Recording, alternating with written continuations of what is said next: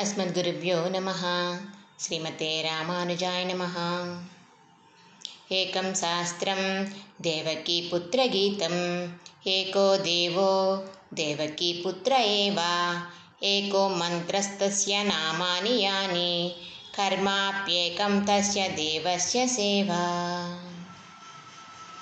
శ్రీకృష్ణుడు పాడిన గీత ఒక్కటే శాస్త్రం శ్రీకృష్ణుడు ఒక్కడే దేవుడు. అంటే మరి శ్రీకృష్ణుడిని మించి మన హితాన్ని కోరి ఇన్ని మాటలు చెప్పిన వాళ్ళు ఎవరు ఉన్నారు? ఇలా ఉండు ఇలా చెయ్యి ఇలా చేస్తే నాకు నచ్చుతావు నీకు మోక్షం వస్తుంది అని ఇన్ని రకాలుగా మనకి ఎవరు చెప్పారండి కృష్ణుడు తప్ప? అందుకనే శ్రీకృష్ణుడు ఒక్కడే దేవుడు అంటున్నారు. ఆ శ్రీకృష్ణుని శుభనామములే ముఖ్య మంత్రము. శ్రీకృష్ణుని సేవయే కర్తవ్యమైన కర్మ విశేషము. ఈ శ్రీకృష్ణునికి అనేక అనేక దాసోహాలు సమర్పించుకుంటూ పరమాత్మ కథల్లో భాగంగా మనం కూర్మావతారం గురించి నిన్న తెలుసుకున్నాం. అక్కడి నుంచి మనం కొనసాగిద్దాం. దేవతలు అన్నిటికీ వెళ్ళి పరమాత్మని శరణ వేడుతున్నారు. ప్రతిదీ కూడా ఆయనే చేయిస్తున్నాడు. అందరి లోపల కూడా ఉండి దేవతల్లో దానవల్లో ఉండి అమృతం కోసం క్షీరసాగరాన్ని చిలికిస్తున్నారు పరమాత్మ. చాలా వచ్చినాయి ఆ మథనంలో. ముందుగా హాలాహలం వచ్చింది. తర్వాత ఐరావతం ఉచ్చైశ్రవం కామధేనువు కల్పవృక్షం వారుని ఇలా అన్నీ చాలా వచ్చినాయి. చివరిగా ఏమొచ్చింది? ధన్వంతరి చేతిలో అమృత కలశంతో వచ్చారు మథనంలోంచి. ఈయన కూడా పరమాత్మ యొక్క ఒక అంశాన్ని చెప్పుకున్నాం. ఆయుర్వేద వైద్యశాస్త్ర నిపుణుడు వీరు. ఒక్కో కోవిలలో అయితే ధన్వంతరి చేతిలో ఇంకొక చేతిలో జలగ ఉంటుందన్నమాట. జలగ కూడా మనకి వైద్యశాస్త్రంలో జలగని కూడా ఉపయోగించి చెడు రక్తాన్ని తీస్తారు కదా మన శరీరంలోంచి. అందుకనేమో జలగ ఉన్నది అనుకున్నాం. కొన్ని కోవలల్లో చూసాం. ధన్వంతరికి ఒక చేతిలో అమృత కలసం ఒక చేతిలో జలగా ఉండడం. అలా అమృత కలసంతో బయటికి వచ్చిన ఆ ధన్వంతరి యొక్క చేతిలోంచి అసురులు లాగేసుకున్నారు. వెంటనే దేవతలు వెళ్ళి పరమాత్మని ప్రార్థించారు. అప్పుడు నారాయణుడు అద్భుతమైన రూపంతో అత్యంత సౌందర్యవతిగా రూపం ధరించి మెత్తని అడుగులతోటి ఒక యువతీ రత్నంలా జగన్మోహన దేవతల వాళ్ళ ముందుకి వచ్చారు. అది చూసి రాక్షసులు అబ్బా ఏం లావణ్యం ఏం మాధుర్యం ఓ కమలనైనా నువ్వు ఎవరు? ఎక్కడి నుంచి వచ్చావు నీ పేరేంటి? అమరకన్యవా గంధర్వ కన్యవా లేక సిద్ధుల చారుణుల మానవ కన్యవా ఎవరు? నీకు ఎవరు? వీళ్ళు కూడా ఎవరు? సాటి రారే.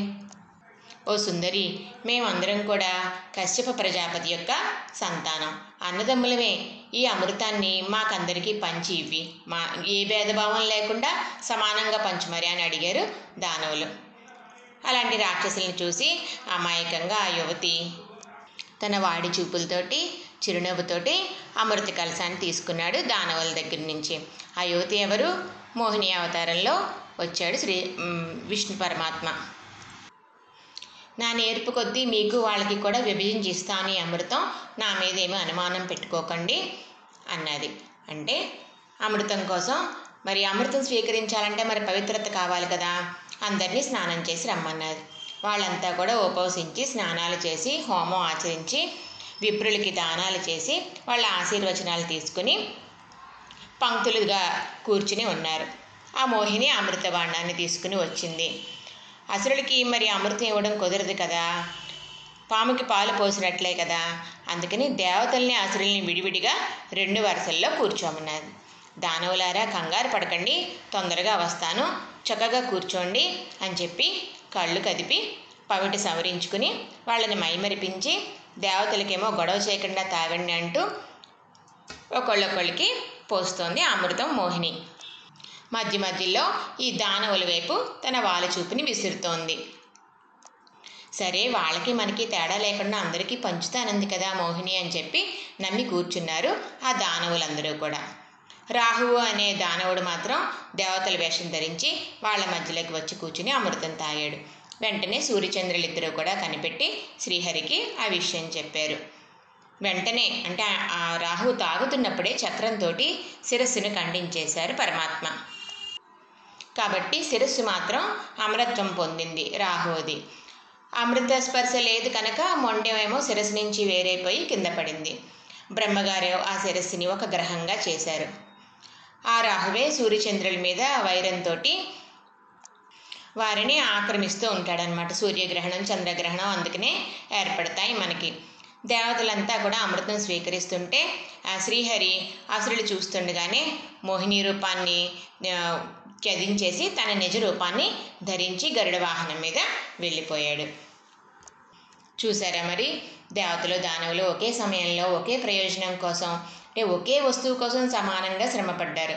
కానీ ఫలితంలో తేడా వచ్చింది. దేవతలకేమో వారి శ్రమకి ఫలితంగా అమృతం సులభంగా లభించింది. ఎందుకని? దేవతలు నారాయణుని యొక్క పాద పద్మాల్ని ఆశ్రయించారు. కానీ రాక్షసుల పరమాత్మ యందు విముఖత కలిగిన వారు. కాబట్టి శ్రమ పడినా కూడా అమృతం మాత్రం లభించలేదు. మానవుడు తన ప్రాణాలు ధనం కర్మలు మొదలైన వాటి ద్వారా తన శరీరం కోసం భార్యాబిడ్డల కోసం ఎంతగా శ్రమించినా కూడా భగవద్భక్తి లేకపోతే అంతా వ్యర్థమవుతుంది. భగవంతుడిని సేవిస్తూ ఈ కర్మలను చేస్తుంటే ఆయనకి ఆయన బంధువులకి అందరికీ కూడా మంచి ఫలితం కలుగుతుంది. ఒక చెట్టు యొక్క మూలం ఏంటి? ఆ వేళ్ళని తడిపితే దాని కొమ్మలకి రెమ్మలకి ఆకులకి అన్నిటికీ నీరు అందుతుంది కదా. అలాగే భగవంతుడి కోసం భగవదర్పణ బుద్ధితో కర్మలను చేస్తే వాటి సత్ఫలితాలు అందరికీ లభిస్తాయి. ఆ దేవతల అభివృద్ధిని చూడలేక రాక్షసులంతా యుద్ధానికి వచ్చారు. ఆయుధాలతోటి చాలా భయంకరమైన యుద్ధం జరిగింది. అది దేవాసుర సంగ్రామం అనే పేరుతోటి ప్రసిద్ధి పొందింది. దేవతలేమో అమృతపానం చేశారు కదా చాలా శక్తివంతులయ్యారు. బలిచక్రవర్తి ప్రళయాగ్నిని తలపించేలా భయంకరమైన అగ్నుల్ని సృష్టించాడు. మళ్ళీ బలిచక్రవర్తి కూడా దానవుడే కదా. ఆ భయంకరమైన అగ్నులకి గాలులు తోడయ్యి ఆ దైవ దేవ సైన్యాన్ని అంతా కూడా కాల్చివేస్తుంది. పెద్ద తుఫాను మొదలై సముద్రంలో అలలు ఎగసిపడి చెలియల కట్టని దాటి దేవతల సైన్యాన్ని చుట్టుముట్టేశాయట. మాయ చేత వాళ్ళెవ్వరూ కూడా దేవతలకు కనపడకుండా యుద్ధం చేస్తున్నారు కనుక వాళ్ళని ఎదుర్కోవడం దేవతలకి సాధ్యం కాలేదు. ఇక వారికి ఏ ఉపాయం తోచక ఇక ఎవరిని శరణు వేడతారు? ఏది వచ్చినా ఆ శ్రీమన్నారాయణ్ణి స్మరిస్తారు కదా. వెంటనే వాళ్ళ ఎదుటికి వచ్చి నిలిపి నిలబడ్డాడు స్వామి. ఆ వెంటనే దేవతల దగ్గరికి వచ్చి నిలబడిన స్వామి ఎలా ఉన్నాడట? సుకుమారమైన పాదాలతోటి పీతాంబరాన్ని ధరించి వక్షస్థలంలో లక్ష్మీదేవితో కూడి ఎనిమిది చేతుల్లోనూ ఎనిమిది ఆయుధాలు ధరించి కంఠంలో కౌస్తువమణి ఇంకా ఆయన కిరీటానికి ఆదిరాజ సూచక కిరీటం అని పేరన్నమాట. అటువంటి కిరీటాన్ని చూ ధరించి చెవులకి మణికుండలాలతోటి ప్రకాశిస్తూ ఉన్నాడు. మనం నిద్ర నుంచి లేవగానే మనకి కలలో కనిపించిన వస్తువులన్నీ కూడా అదృశ్యమైపోతాయి కదా. అలాగే పరమాత్మ ప్రత్యక్షం కాగానే ఆ అసురులు సృష్టించిన మాయలన్నీ కూడా అదృశ్యమైపోయాయి. ఆ భగవంతుడిని స్మరించగానే ఈ దేవతల యొక్క ఆపదలన్నీ కూడా తొలగిపోయినాయి. శ్రీహరి కూడా యుద్ధం చేశాడు దేవతల తరపున. ఆ పరమాత్మను చూడగానే దేవతలు ఇంకా ఉత్సాహంగా యుద్ధం చేశారు.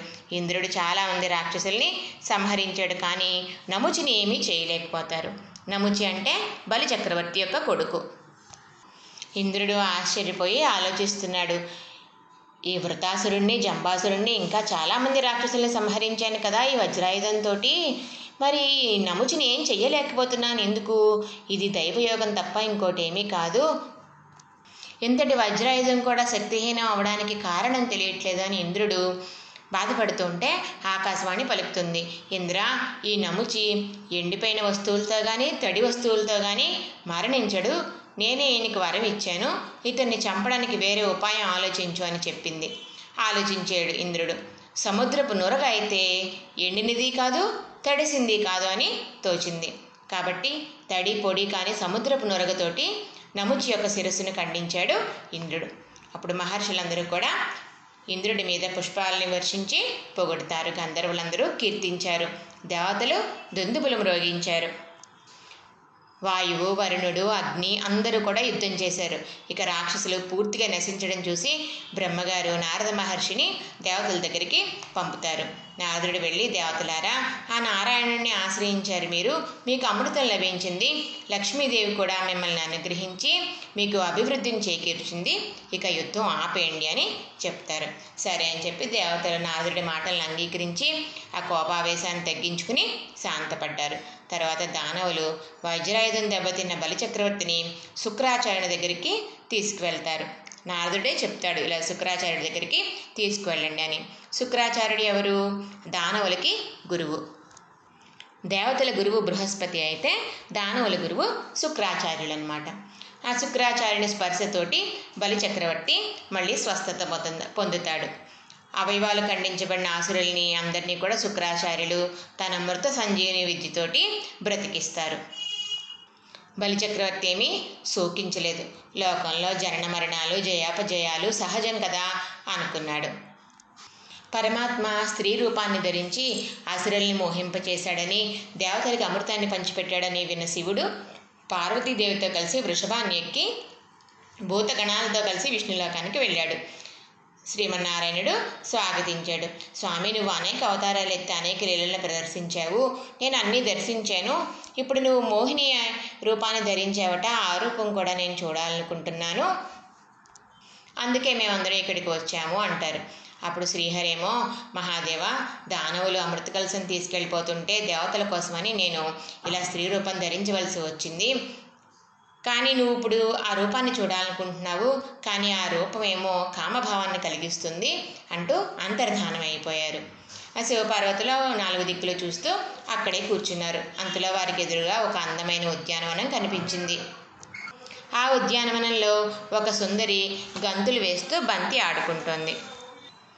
ఆ సౌందర్యాన్ని చూసి మహాదేవుడికి మనసు వసం తప్పింది క్రీగంటి చూపుతోటి ఆ సుందరి శంకరుడి వైపు చూసింది. అంతే ఇక తనని తాను మరిచిపోయాడు. పక్కనే పార్వతి ఉన్నదని కానీ గణాలు ఉన్నాయని కానీ ఇక ఆ ధ్యాసే లేదు. ఆ సుందరి పరిగెడుతుంటే వెనకాలే శంకరుడు కూడా పరిగెడుతూ చివరికి ఆవిడ కప్పు పట్టుకుని ఆవిడని కౌగిలించుకున్నాడు. పట్టు విడిపించుకుని మళ్ళీ పరుగు పెట్టింది ఆ సుందరి. వెనకాలే రుద్రుడు కూడా. ఇంతకీ ఆ సుందరి ఎవరు? ఆ శ్రీమన్నారాయణ యొక్క మాయే. ఆ మోహిని మాయా ప్రభావంలో శంకరుడి వీర్యం స్ఖలితమైంది. అది భూమి మీద పడిన చోట వెండి బంగారపు గనులు వెలిశాయి. వెంటనే శంకరుడికి తన పూర్వ స్మృతి కలిగింది. అయ్యో ఎంత పని జరిగింది? విష్ణుమాయ నన్ను ఎంతగా ఆట పట్టించిందో కదా అని గ్రహించారు. శ్రీహరి మహిమ తెలుసుకున్నారు శివుడు. పరమాత్మ శక్తులు అపారమని తెలుసుకున్నారు. భగవంతుడి యొక్క శక్తులు అపారములని తెలుసుకున్నాడు రుద్రుడు. పరమాత్మ నిజ రూపంతో దర్శనమిచ్చారు రుద్రుడికి. మహాదేవ నువ్వు నా మోహిని రూపంలో మోహితుడివైనా నువ్వు నిష్ట ఎందే ఉన్నావు? నాకు ఆనందం కలిగింది. నా మాయాజాలంలో పడినా బయటపడగలిగావు అని అభినందించాడు. తర్వాత శంకరుడు మహర్షుల సభలో పార్వతీదేవితో అంటాడు దేవి చూసావు కదా పరమపురుషుడైన భగవంతుని మహామాయని చూసావు కదా. నేను సకల కళల్లో కూడా చిత్రుణ్ణి సమస్త విద్యలకు స్వామిని స్వతంత్రుణ్ణి. అయినా పరమాత్మ యొక్క మాయకి వసుడినైపోయి మోహితుడినయ్యాను ఇక జీవుల విషయం గురించి వేరే చెప్పాలా?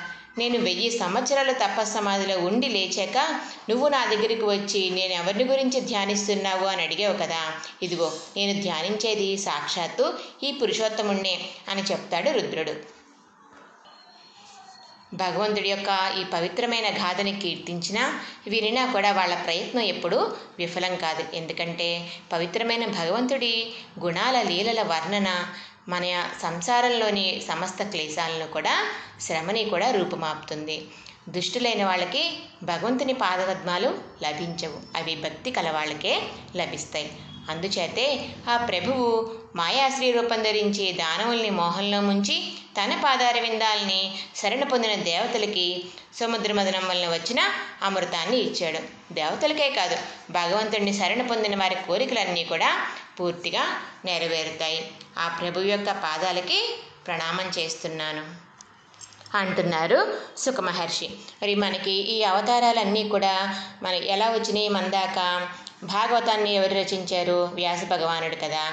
ఆ భాగవతంలో కృష్ణయ్య లీలలన్నీ చెప్పడానికి ముందు అన్ని అవతారాల గురించి కూడా వివరిస్తారు వ్యాస మహర్షి భాగవతంలో ఈ అవతారాల గురించి అన్నీ అనమాట సుఖ మహర్షి పరీక్షిత్ మహారాజుకి చెప్తారు కదా భాగవతం ఈ లీలలన్నీ కూడా పరీక్షిత్తుకు చెప్తున్నారు సుఖ మహర్షి. పరమాత్మ యొక్క ముఖ్యమైన అవతారాల్లోకి కూర్మ రూపం వస్తుంది కానీ ఈ మోహిని రూపం ధన్వంతరి రూపం కూడా ఆ పరమాత్మమే మళ్ళీ రేపు పరమాత్మ యొక్క ఇంకొక లీలతో ఆనందిద్దాం. శ్రీమతే రామానుజాయ నమ.